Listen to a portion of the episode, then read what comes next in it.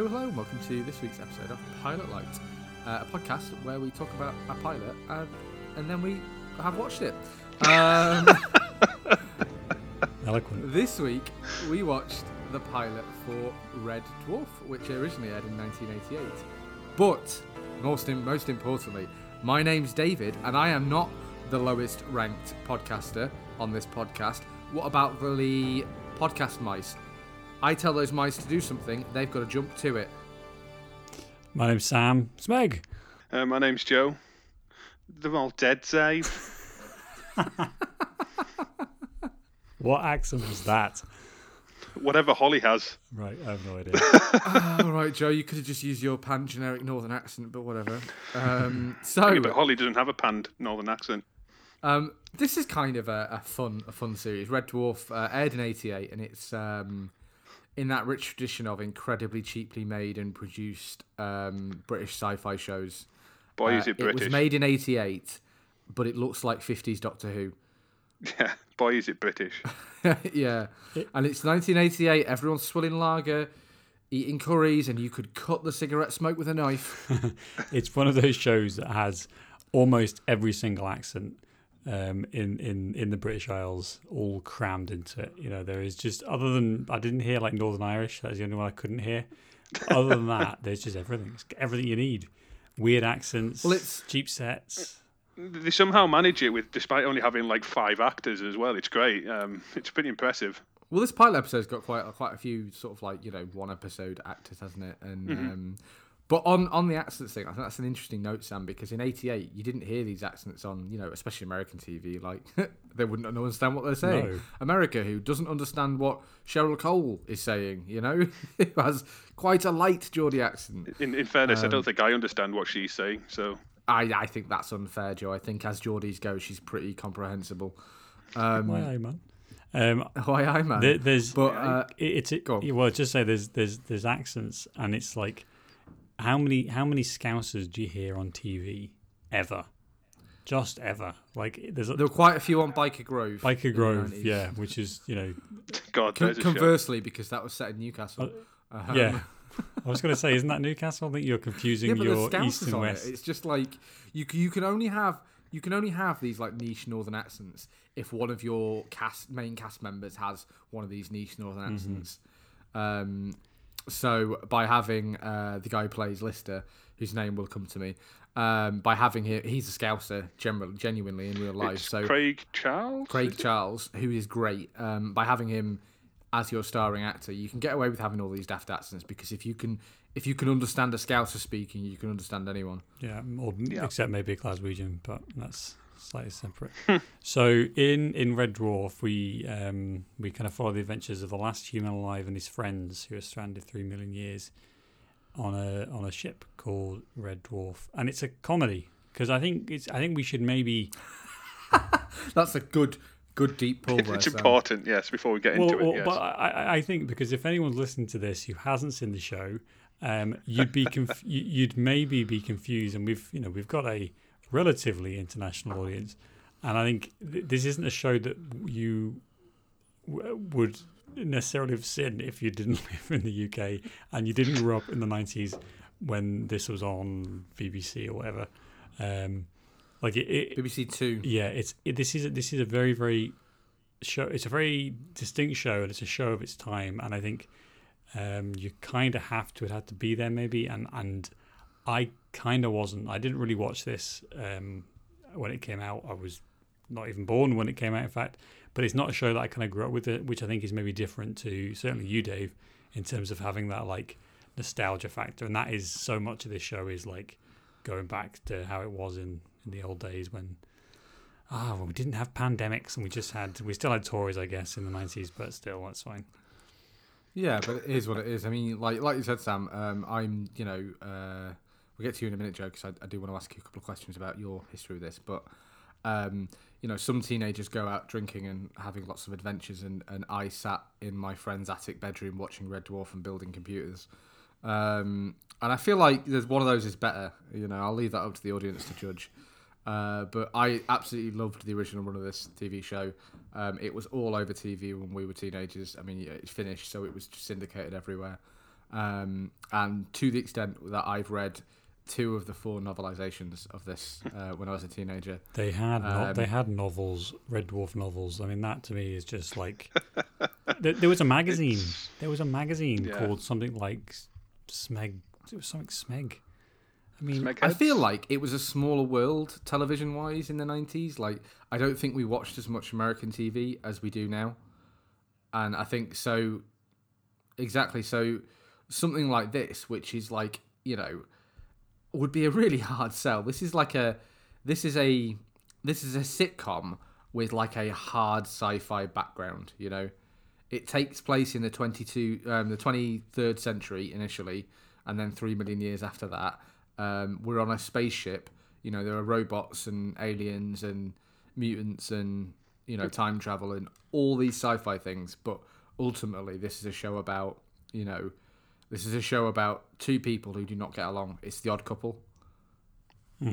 Yeah, there's a massive clash of personality. Like you know, you couldn't have two more different people. Also, And, props for a TV show with a main character called Dave. I'm, I'm on board with that. It's, uh, So in this episode, we kind of like set up um, the characters that we know. We've got um, Lister and Rimmer are the kind of main two at the start. Then uh, and they're they're a bit of an odd couple, aren't they? They're kind of played off against each other. Lister's very uptight and he's trying to pass the officer exam. Uh, Rimmer audience. sorry, Rimmer, Rimmer. is very Uh, uptight. uh, um, Lister is more laid, laid back. He's a scouser, and so um, he's just kind of looking at. He's a slob. This Yeah. is like in the same vein as I think Men Behaving Badly, which we talked about before. This is a show about a slob, about a disgusting human being who bites his own toenails and, um, you know, smokes cigarettes and leaves them in his ear so that he's got both hands free, and he's just that. foul. and and then and then they put Lister into some kind of stasis thing, which they actually explain relatively like cogently in terms of you know you go in here and time stops, and it's basically an isolation chamber of time, um, because he's you know being insubordinate or whatever. No, it's because he's got a cat, isn't it? That's why. Yeah, he bought a cat on board, um, and it hadn't been like checked for um, kind of infections or any impurities Yeah. and things. So like, um, He brought the cat on board at Titan Station, by the way, yes, where they Ooh, stopped on the way out nice. of the galaxy. Nice. Like there's Which- there's there is a hardcore sci-fi show going on in the Mm. background of this comedy. Yeah, because Titan's one of the one of the one of the um, moons that would would actually be like a pretty reasonable bet for us to go to at some point, and you know it's it's one of the nearer nearer Earth like not not Earth like but nearer Earth like um, uh, bodies out there. He then so it's then um, important distinction to make that the cat is pregnant as well, because that kind of comes back yes, later. Yes, the cat um, the cat's pregnant. He goes in the in the thing. It's supposed to be for eighteen months. Ends up being three million years, and and we wake up to the entire crew dead, um, except for the hologram of um, of of, of Which Rimmer. is also set up in, our, in our opening, by the way, that holograms exist. We're told the ship can only support one hologram, yep um, and we get like a little fun sort of uh, funeral scene that's immediately followed by a this guy being reawakened as a hologram scene, where he does like a you know he makes loads of jokes about the fact he's dead. hmm Um, one of my favourite lines is um, we're just going to do quotes from here on in, imaginary audience. Um, he says he says you know uh, you know well as you know Holly can only support one hologram so if, if any of you if any of you who are more vital to the mission than me die I'll kill you and it gets a big laugh. It's a very fun moment and and these are all just throwaway characters as well who are just not in the rest of the season but like uh, it's a, a really tight telling us what the rules are I like um, I like the fact that the holograms basically the way of telling that the hologram is just to have a big H stuck to the head. it's Um, written that in means hologram. 1998 Yeah, how can we make this a hologram? Make it obvious. Let's stick a big H on his forehead. Well, We're missing an He's a important, hologram. an important thing there, Joe. And how can we make it cost us exactly four pence? and that's one of those. This, this is this is what Star Trek would have been if it was British and they had a really small budget. It's Star Trek. That, yeah. That's one of those things that I never really understood watching this, and I think only until I'd actually watched it now, I was like, "Oh, that's why that the that character has a H on his head." I never knew why that was the case. Well, they because I never really they watched changed this the. enough. It's one of these things, Sam, where they change the rules quite quickly. I don't know how much of this you've seen, Joe. Um, Um, probably all of it up to the more recent stuff. Oh, that's it's a cool. while back. Um, so like it's similar to um, you know the Doctor in Star Trek Voyager. Um, similar to him, like they establish these hologram rules where he can be on the ship but he can't touch anything.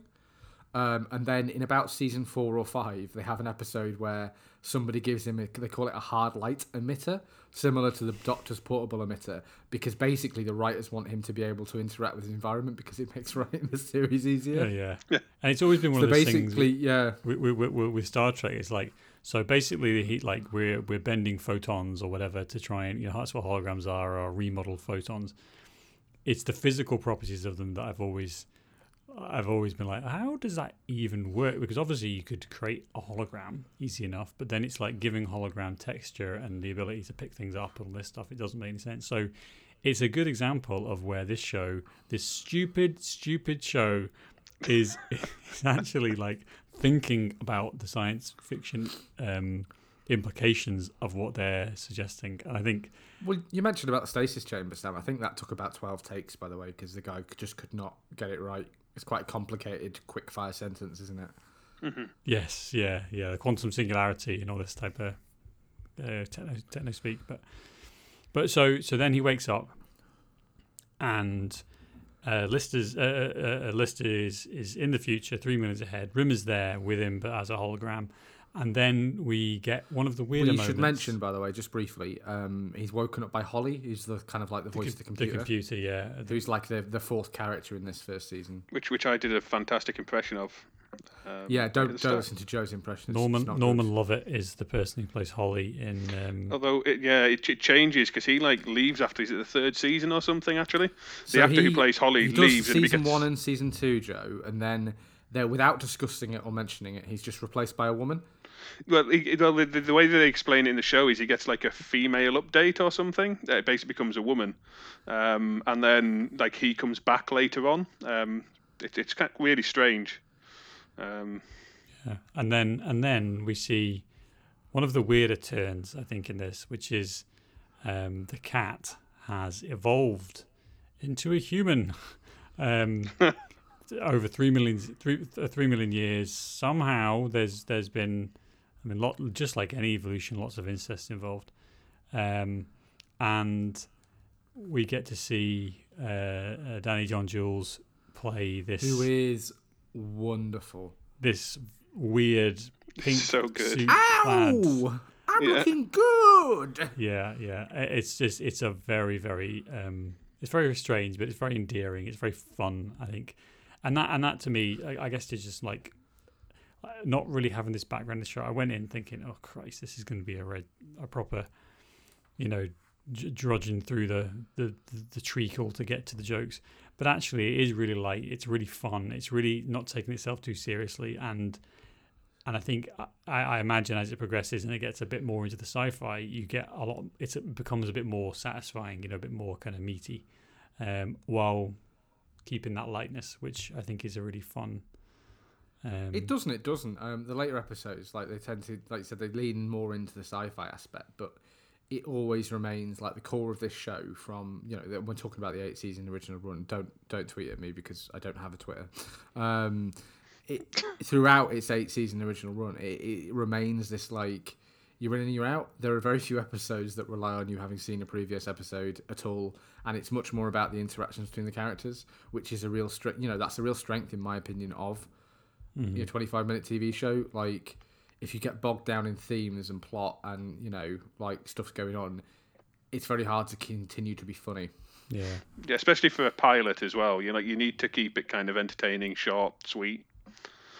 You're almost just looking to kind of introduce into like what what the show is going to become. So Yeah.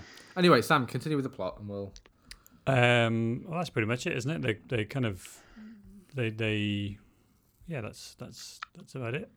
That's pretty much it. Yeah. Oh yeah, of course, That's- yeah. So they meet the cat. Um, it's established that he's done that, and Holly informs them that um, if they want to go back to Earth, it's you know they're, it's, they're, they're well, they've spent three million years accelerating in one direction. Yeah, so it's going to be another three million back. That's how relative. Interesting. yeah, that's interesting bit physics of um, interesting bit of uh, tidbit here. Uh, they talk quite a lot about the speed of light um, in this season, because essentially, like towards the end of the first season, Holly reveals that the ship that they never explain how it works or anything, but the ship has been building speed for three million years, and it's approaching the speed of light. Mm-hmm. So that in order to turn around, they have to stop, but they're going so fast. Yeah, to turn around. So Uh, basically, But again, like if it's all these really hard sci-fi stuff. Yeah, but like it, never makes it like nerd. Do you know what I mean? Nerdy Yeah. in that way. Well, for every for every action, there's an opposite, you know, reaction. So basically, to if they've been accelerating for three million years, they're going at a velocity, whatever. They need to slow down for three million years um, to counteract. So they need engines on the other side to slow down, and let you know at the same force. So you, you're looking at like six million year round trip, basically, to to get back to where they're. Because they'd have to re- accelerate again and then ex- you know decelerate. So the whole thing, space travel is confusing. Um, but I yeah, so I, I do I like I like stuff like that. I think it's nice, and again, it's nice in a show which is. I don't know when this came out. I, I couldn't really see like the the, the kind of release. Uh, I think American TVs are always much more. This came out on the seventh of October, but this is this is um, not clear the kind of time slot that it came in. But I think it would have been fairly mainstream again, there's not that many channels, so uh, you know, unless it's on really, really late at night, it's on BBC Two. Enough people are going to watch it, and it's Um, quite as far as I'm aware, Sam, it, it it aired on the 15th of February. yeah, but no Um, time slot. We know. I can see. You know, It'll probably it's probably you know uh, given its content and it's probably eight o'clock. yeah, maybe maybe post watershed at nine, but even still, wha- wha- whatever the, the the time slot is, it's trying to it, like it's bringing a lot together in a in a way that maybe science fiction hadn't um, had the same airing on mainstream TV, especially in that kind of comedy situation. I was looking on IMDb as well about the other shows that kind of are around this. Um, you've got things like obviously Blackadder, uh, uh, Bottom slightly later, um, Only Fools and Horses. You know, Fawlty Towers is is is maybe um, a few years a few years gone. Young ones like there's there's a real kind of feel of shows I think are coming out around this time. Um, that late eighties decade is quite a quite an interesting time for British TV. I think it's quite So some of the some of the later episodes, it looks like they aired about nine o'clock on BBC 2 Mhm. So probably about nine o'clock. Yeah, so post watershed because there is some, you know, it is relatively. Um, some some one interesting thing um, was the there's a few actors in this that are extras or have maybe got one or two lines. The guy that they put a coin on his head and then tell him to s- smack the back of his head um, until it comes off, and obviously they remove the coin, so he's just hit himself in the head. Mark Williams, who probably most famously played um, Mr. Weasley in the Harry Potter movies, a very very Yeah. young Yes, Mark Williams. a very a very he's had a very good career of like small roles Mm. on things. yeah, one of those guys. Um, but I suppose that's the same event, like this era of um, British TV.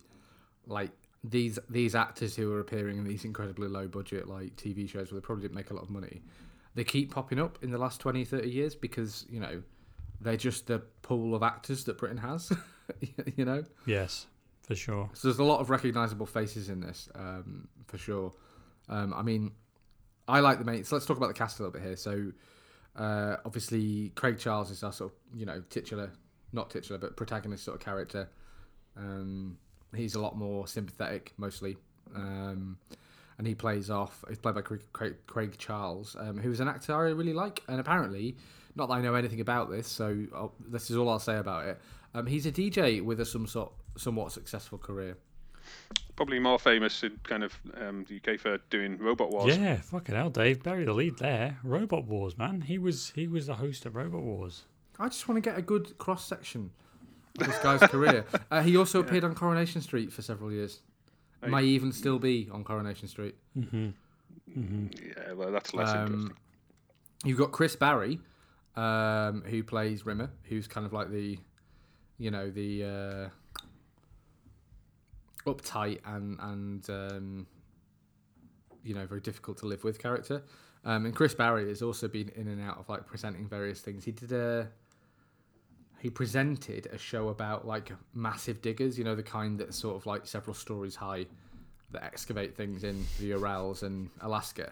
He did a TV show where he basically went around looking at these things, and he's done loads of other stuff as well that you'd recognise. Um, Danny John Jules, uh, which is absolutely not the pronunciation, I'm sure.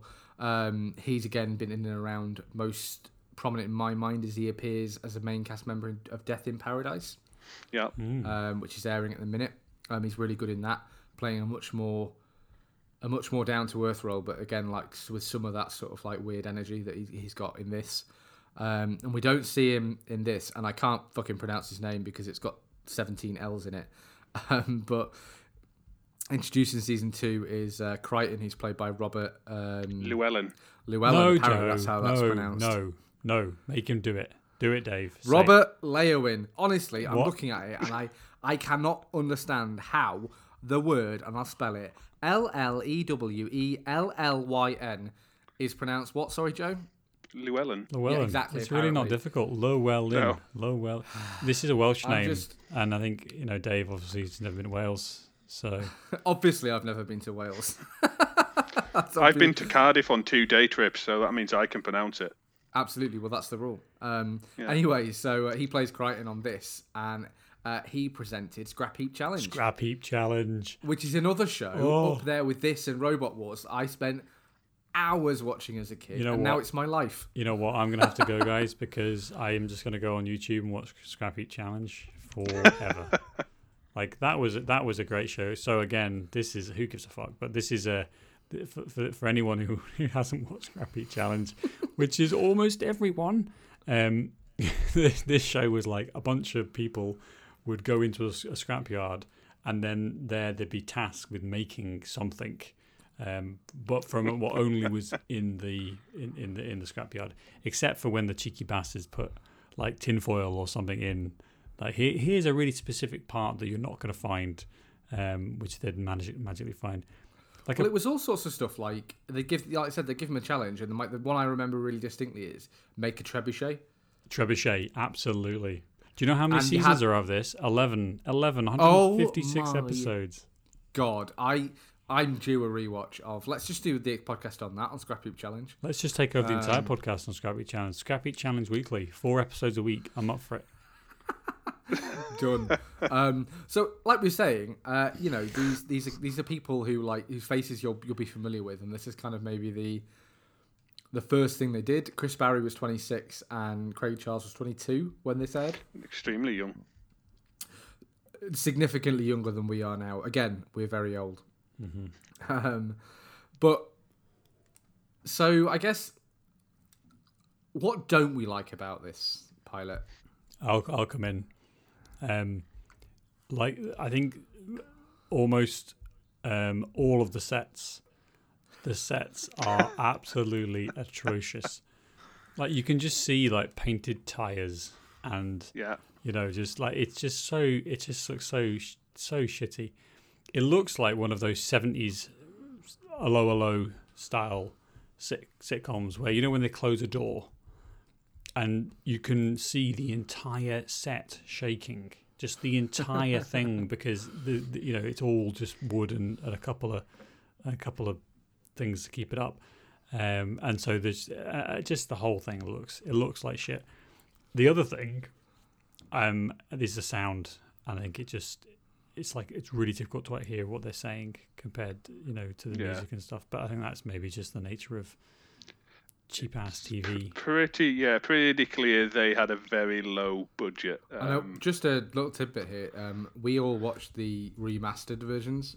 Um, Yes. because of the popularity of this show, um, the first couple of seasons were really cheap and shot really poorly. So they were all remastered for net, for the Netflix version Mm-hmm. or for a DVD release. Sorry, in about the mid two thousands. Well, the the, Um, the song that they play when the, they have the guy's funeral um, on board on Netflix, it's changed because they sing "It's Here We Go," the, the song that plays in the background, and originally Yeah, it it's like um, it is. What, is see you see you later, alligator. Yeah, here we go. It's like a football chant. Um, Right. so oh, right, old one. i but noticed they uh, originally it was um, "See You Later, Alligator." Um, see on, on Netflix changed we it. had we have the subtitles on generally when watching stuff Mm-hmm. and the subtitles said see you later alligator and then it went you know um, Here we go, here Yeah. we go, here we go. And I was like, that's weird. And then now I just realised why. So obviously this has changed and the subtitles haven't been updated since whenever that was. Um, I think it's one of these rights things that we maybe don't pick up on a lot, but you know, when it aired, they had permission to use that song, and then when it came to streaming Yeah. rights, they did not have permission. Um, it is interesting though, uh, and and I d- honestly, you know, for that specific example, I, I think whatever they're both equally funny. Yeah, it, it, it kind of works both ways, just like a Yeah. stupid song. Yeah. yeah. Um, the budget of this uh, was apparently two hundred and fifty thousand pounds per episode. Now I'm not sure if that figure is doesn't apply to maybe the second season. I know, then that and that and that's what I'm confused by. So when was this? This was 1988, was it? So Yeah, 1988. Yeah. So they had production budget That's- that's- for that's- seven episodes. Seven episodes in the first season. mhm. They only made six, and there's some trivia we'll get back to, but but they had production money for seven. yeah, so that and was that. they six, only had enough money that they had to use that seventh episode production money to do reshoots for this episode, right. which le- which makes me think they didn't have a quarter of a million pounds an episode in this first season. Yeah, and that and that is um, that's six hundred and seventy thousand pounds. So you know more than half a million per episode. And now, so I I think you're right. That must be like a, a an average, you know, um, blend as opposed to being what what this series cost because. What Yeah. on earth were they spending two hundred fifty thousand? I mean, I guess staff. There, there are quite a lot of um, cast in this, and you know, crew and stuff. But Jesus, I think maybe maybe this season might have cost about you know around that figure, you know, picking it out of the air. But like it feels much more like really after this one episode, um, I think you've got like one guest star. You know, you've got one additional actor in in, in- in addition to these um, these four. That's all you've got extra wise I can, that, that I can recall. So, you know, you've not got a lot of money to pay actors. They obviously didn't spend a lot of money on the set. Um, you know, there's a very fixed cost to filming with the BBC. You know, Yeah. it's not like production, but um, space is, is at a premium because the BBC's got it. You're not you're not necessarily paying for that. It's all Yeah. of the accoutrements like cameras. Joe, what did you not like about this? Um, probably pretty much the same things you kind of said. Like other than kind of the cast and obviously the the cheapness of it, um, I don't think like really you can kind of argue too much that they do too much wrong. Really, um, it's fun, it's light. They kind of obviously they introduce the characters. Again, it doesn't take itself too seriously. Um, and you know, you, you know, you find yourself laughing and smiling right the way through. So, given the kind of TV show that it is, I don't think, other than kind of the cheapness of it, um, they could really have done too much more. And just looking at it, it looks as though like the first episode when it did air, and it was nine o'clock on the fifteenth of Feb in uh, 1988, it had 5.1 million viewers. So, which sounds quite a lot, to be honest. TV dreams of those numbers. Yeah. um, so you know, it must have been very popular, and I assume they must have pushed it at least to some extent to get that. Kind of. I think of, it's probably more accurate to say it must have been very five channelly. yes, yeah, 56, kind of not much else on. 56 million people living in, in the UK in mm-hmm. 1988.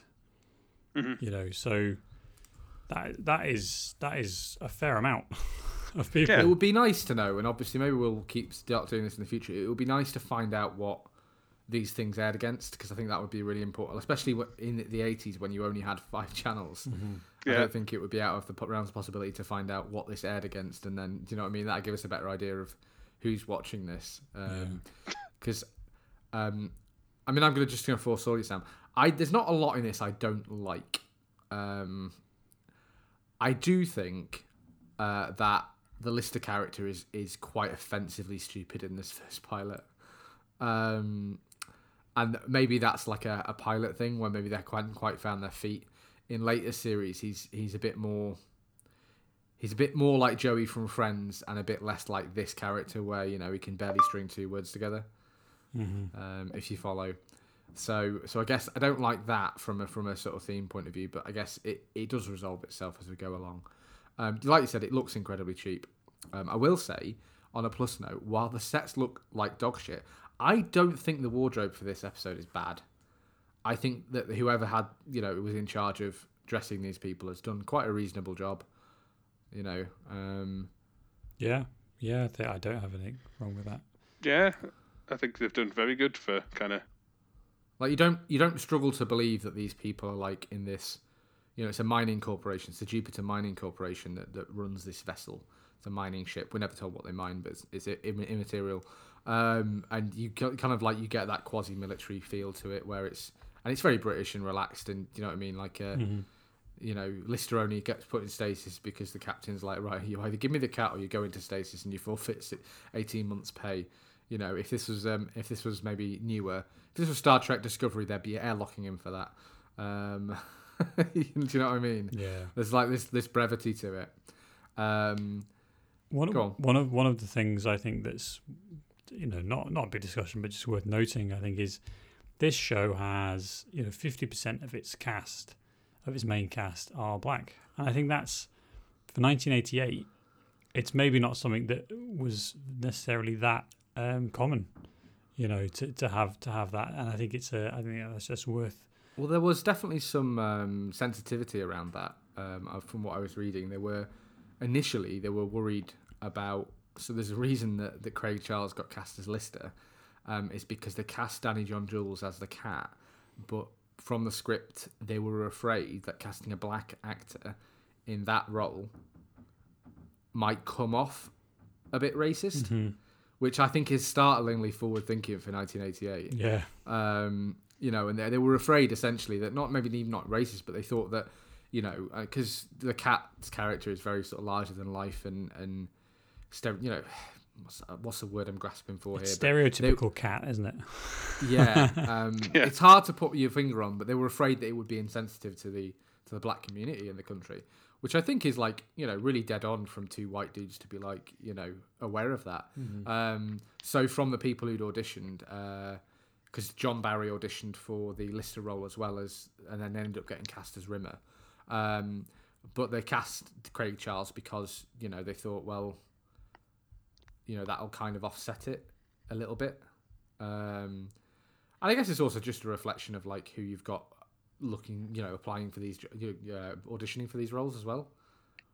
Um, Chris Barrie is someone they'd worked with before, which is largely why he's in it. And I think um, Charles and, and John Jules are, you know, they're both people that they just really, really liked in the audition, and they were like, well, these are the two best people for the job. hmm You've got to say they, you know, casting they probably got it spot on. They are very good in the roles. They really own it. They really own Yeah. it. Um, uh, and and what I kind of love about this show as well is these are like slobs. They're all stupid. They're all slobby. They're all cowards, and it's kind of wonderful. Like there's no heroes on this show. it's great. I think that's Yeah, they all kind they all kind of have positive and negative kind of character traits. So, Except Rimmer. um, well, no, to be fair, even Rimmer, you kind of do feel sorry for at points because, you, you know, like he has this kind of outward kind of thing of com- of being co- composed and confident and know what he's doing and and achieving, and then in reality, you kind of realise that. He, he basically is kind of pretty much promoted beyond his level. Um, never to going to kind of second to the much. second lowest ranked Yes. employee um, Exactly. officer on the ship. Um, yeah, um, I guess, kind of guess what you mean, Joe. But like, I think the Arnold Rimmer character, and you kind of get it in this pilot, is like an, the arch loser of all TV shows. Um, Yeah. he's he's not very clever. Um, he's a bit of a megalomaniac. Uh, he's jealous. He's greedy. Um, he's a coward. He's a, sm- he's a smeghead. He's a smeghead. He's spineless. He's a hologram in this. He can't be hurt, and he spends the entire se- like series run cowering and running away. And it's like I think that's a wonderful piece of writing. Is like, and it just underlines that character trait, doesn't it? That this this this guy literally is dead. He cannot be hurt, and he is afraid of things, and he's running away, and he's you know not helpful, and he's and it's amazing. It's really really good. I guess the thing we didn't point out in the plot was that like, the actual accident that killed all of the crew was um, Rimmer's fault as well. um, he badly he badly repaired what, what was the it? drive, it was the drive plate. the drive plate, um, and it basically like leaked radiation and killed the entire crew. um, That's one thing that I, I kind of I think is funny, but I think that like from a continuity point of view is and again, like this is quite a silly show that knows it's silly, but like from a continuity point of view, um, it's established earlier on that Lister and Rimmer Itchy are so played- inept. Itchy played uh, Scratchy's ribbed, uh, uh, but uh, two different notes were occurred. Please explain yourself. well, exactly. but Lister and Rimmer are the two. They're they're so useless and so in, inept and incompetent that their job is to clean out the nozzles of the soup dispensers. That's all they do. So why is Rimmer being asked to repair the drive plate? Yeah, I like that. He then he then he blames Lister for getting himself stuck into um, stasis for it because if he'd been there, he'd have fixed it properly. um, Um, one thing that I think is interesting, just reading reading up, is is the US version of this show, uh, which which was a, a a failed attempt to bring one of the quirkiest, weird British shows.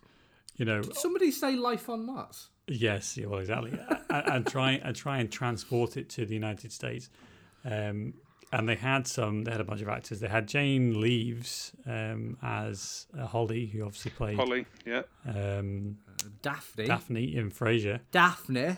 Yeah, and but other than that, it's not. You know, it didn't really t- translate. I think, and I think they they, they even went. I think Llewellyn and Naylor, the writer, went over to try and kind of kind of lift this show off the ground, but never went there. But just just to go back to the, the thing about the the kind of diversity of the show, this uh, basically ended up being all the actors were white. I think Craig Charles referred to it as White Dwarf, which is excellent. It's very good, and I think and I think uh, you know you can go on Wikipedia and read about it, but I think the point is is that like trying to bottle this and turn it into something that would fit in America is just like the worst thing you could possibly yeah. I do. mean, just just watching it now, it's like there's no way Americans are gonna like find that how would funny. it They'll be- translate? How would it translate? wouldn't. You know, I just It's like kind of like a quirkiness where, like you said, it, it's just hard to understand. A lot of the humor is the kind of humor that I think Americans struggle to understand. It's very sarcastic. It's very dry. It's very like the juxt. It's like Blackadder. It's the juxtaposition of this, this incredibly like complex situation going on behind somebody who is, you know, essentially trying to hide the fact they've wet themselves. That is Yeah. what every joke is, and it's kind of like a. it's it's it's That's science. where the, from where the humor is derived. it's science fiction with a um, bunch of wanks. You know what I mean? Like it, it really is trying to. And I must say, like I was much later to Red Dwarf, but I'd still kind of enjoyed it. I probably watched it like five or six years ago. Haven't seen any of the newer stuff, but um, it's kind of it's one of those shows where like this episode and kind of the entire first season doesn't really ever get going. It almost needs the first season to kind of find itself. Um, and then there's another um, cast member kind of joins them um, in the second season, and from then it kind of picks up a bit um, and kind of really finds its feet from like season three onwards. Really, almost like Blackadder. Actually, the first season Yeah. of Blackadder is Well, pretty. it becomes um, it's basically this this show becomes really great when, in my opinion, anyway, um, when it becomes Monster of the Week. Yeah. Like there's a season where they they lose the big ship and they're flying around this shuttle, um, and essentially they're just going from one like set of hijinks to another, and it's like Scooby Doo, and and it's kind of wonderful because it's just funny and they just like somebody's come up with an idea right um, there's a planet where hitler and churchill and mussolini and gandhi and you know mother teresa are all at war with each other you know the good characters versus the evil characters and they're like right great how can we make that work? And so they do. It's a wax planet. They're wax robots and the, the gang Yeah. arrive and you know um, i think rimmer forms the third reich i think is the, the upshot of that What will we do tomorrow night, Brain? Same thing we do every night, Pinky. Travel to another planet.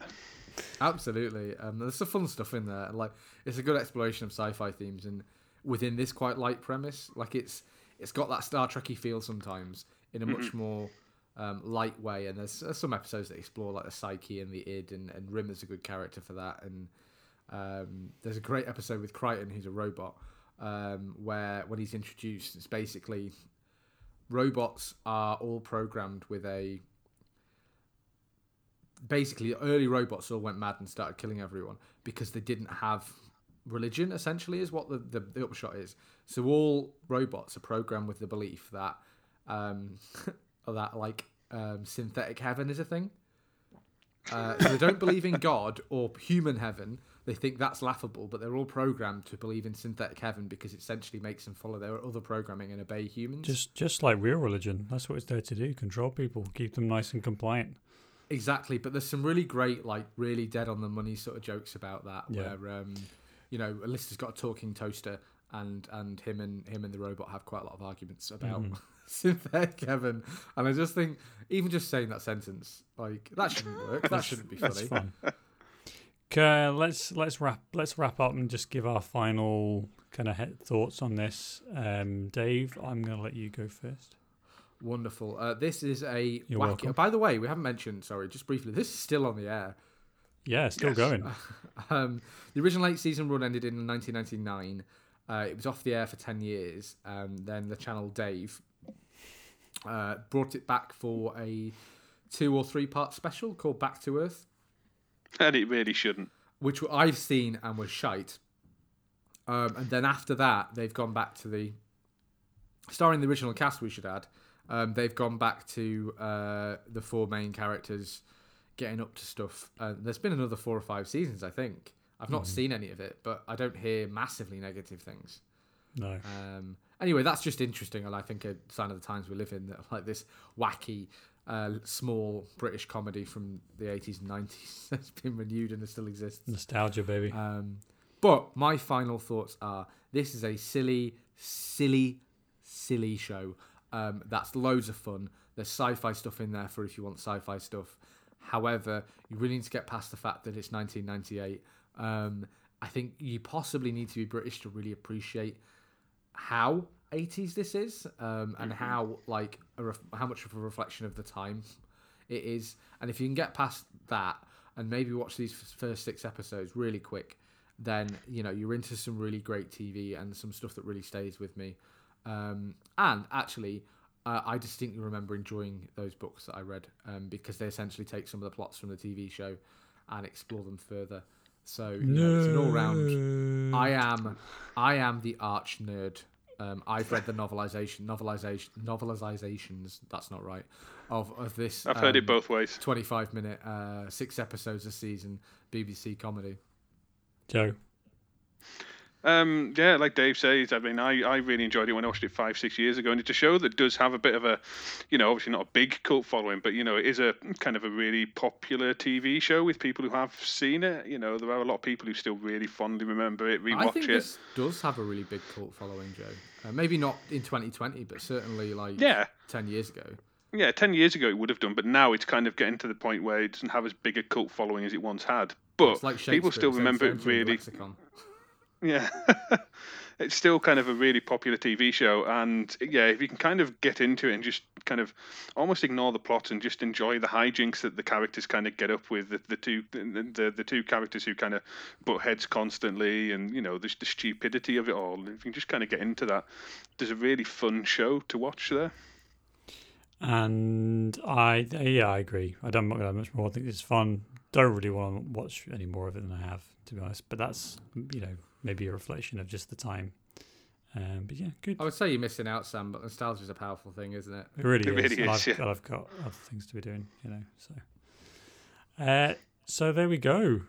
Red Dwarf. I think it's a nice thing to do. I like doing shows that are different to what we've done before, and you know, keep that variety and that just general feel of not just doing the same twenty-minute, you know, sitcom. Yeah. Let's let's. So if you're out there, audience, and you've watched Red Dwarf somehow, um, and then also found this podcast again somehow, um, like you know, kudos to you, uh, and you know, get watching. I've watched. I think I watched most of the second season uh, or third season. Sorry, last night after I watched this episode.